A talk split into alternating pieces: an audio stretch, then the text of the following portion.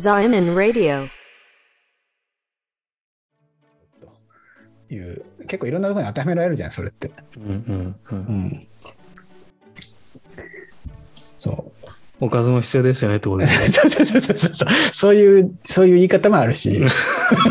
そうじゃねえよ。そうそうマイク突っ込まれると思ったんだけど、マイクまあシートかよみたいなね。そうそうそう。そうやそれはそうねそれはお決まりのボケだから、うん。そうなんだ、そうなんだ。そうそうそう、うん、なるほど。ちょっと恥ず恥ずかしいな、逆に。なるほど。うーん。うん、そうとはいえやっぱねあのやっぱ釣り竿ないとねこうなんかとりあえず無人島で手っ取り早くご飯ゲットしできそうなのが一番釣り竿かなっていうのでね、ううん、ん。やっぱ最低限それはないときついよねうん。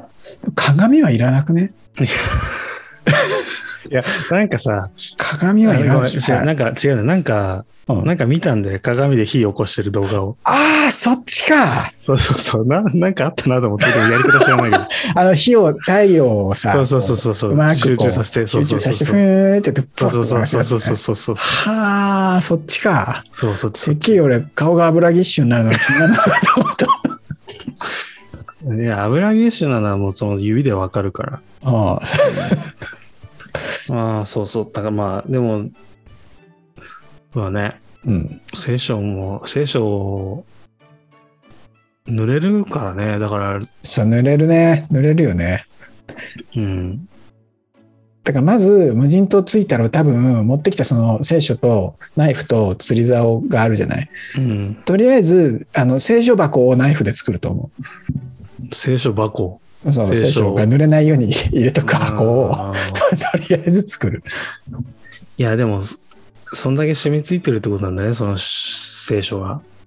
そうねそうなんかひ暇つぶしって言うけど、やっぱそこにね、思い入れというか、思い、思いっていうかなんてね、あれがまあまあもちろんもちろん持ってくからだもんね。うん、そうね。やっぱ生活の、生活のっていうとなんかめちゃくちゃ読んでるみたいだけど、そんな、そんなんかそんなに読んでないんだけど、うんあのでもやっぱ身近にないとちょっとね、あかんなっていう感じにはなるね。だって人によってはね、スラムダンクっていう人もいるわけじゃない？ああ、スラムダンクね。俺もスラムダンク好きだけどさ。うん。聖書にはかなわないってことね。いや、まあそうよね。そらまあそうな。うん。あのー今日はね、なんかちょっと真面目な話をしちゃうとさ、まあ俺はただそれを聞くだけなんだけど、うん。なんかニュースを見てたら、イタリアで初めて安楽死が行われたそうじゃない？あ、なんか俺もそれ、ちらっとだけ見たなう。ん。まあ俺も本当チラッとしか読んでないんだけど、はいはチラッとと読むは、あれじゃないけどさ、まあいいや。チラッと見るだけどさ、い。うんあの、カトリックの国なわけでしょ、そのうんイタリアって。うん。まあ自殺は禁止だからね、カトリックは。うんうんあ、そもそもなんで自殺ダメなんだっけ？俺忘れちゃった。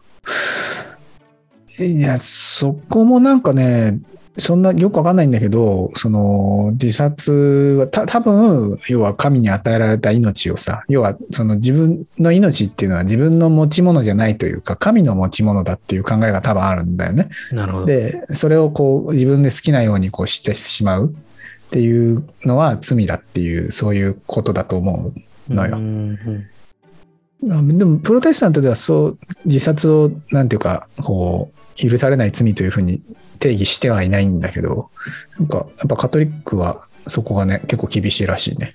うんうんで、初めてなんか、お行われたっていうのを見て、うーん、そうなんだとか思ったけど、うん。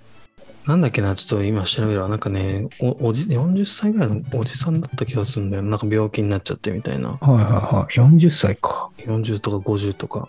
えっ、と、安楽死。あ、44歳男性で、12年前に交通事故に遭い体が麻痺しており生前生前、えー生きるために最善を尽くしたが精神的にも身体的にも限界だと話していたそううんうん。まあ、えーその、なんか俺、安楽死するドキュメンタリー、日本のやつ見たけど、まあ、あらゆる、なんていうの、安楽死する人のによく、うん。よくあるっていうと、なんかちょっとただ正しくない気がするけど、うん。まあ、あの、なんていうのかな。共通点っていうか。共そう共通する、しなんかね、安楽死のパ、なんていうのかな。うん。まあ、こういう、まあ自分じゃどうしようもないみたいになって、安楽死するパターンだよね。うん。うん。うん。うん。あ、その人の例がそれ。そうそうそうそう。ってことねうん。うん。えーっと、イタリアでは保守政党やカトリック教会が安楽死に強く反対する中、2019年に憲法裁判所が下した判断により、安楽死に道が開かれた。そうですね。じゃあまあ反対する人もたくさんいるわけだよね。イイタリア内で。うん。いや、なんか俺ちょっと思い出しちゃったな。なんか、日本人がさ、安楽死を、うんおおどこだっけな？どこの国だっけな？オランダじゃなくて、ベルギーじゃなくて、まあそのヨーロッパの国、ドイツだったっけな？かどっかの国では安楽死がその許されてるから、その国に行って、日本人女性が同じようにその麻痺でどんどん、なんだけど、病気、病病名忘れちゃったけど、うんなん。かどんどんどんどんこう体が言うこと聞かなくなってくるう病気。ん。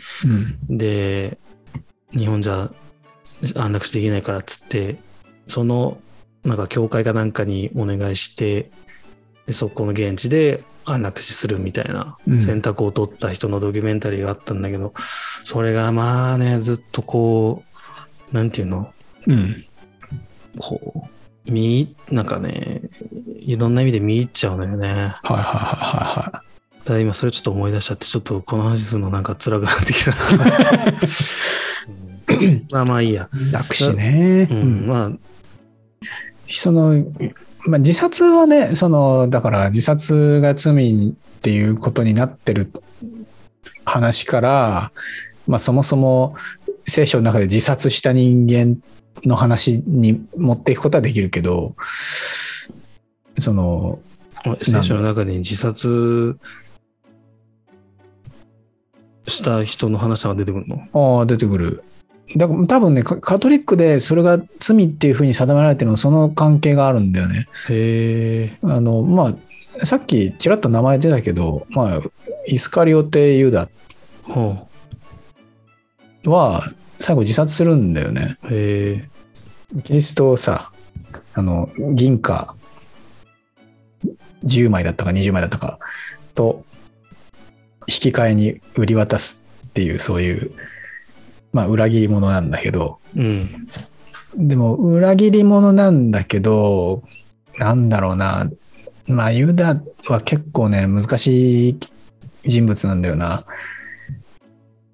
うん。よくよく読んでみると結構、そう、その、真面目な人間だったのかなとかも、ちょっとこう思ったりする。まあ、ちょっと、パーソナリティがどういう人間だったかっていうのは結構書かれてない部分が多くてよくわからないんだけど、まあそのイエスを売り渡したんだけど、結局そのイエスがこうローマの兵隊に連れて行かれた時に、あの、あ自分はなんてことしてしまったんだっていうので、あの、この金を返すからあの人を返してくれってこう言いに行くんだよね。で、で門前払いみたいな感じで、うっせえ黙れみたいな感じで追い返されて、で、そのまま首をつって死ぬんだけど、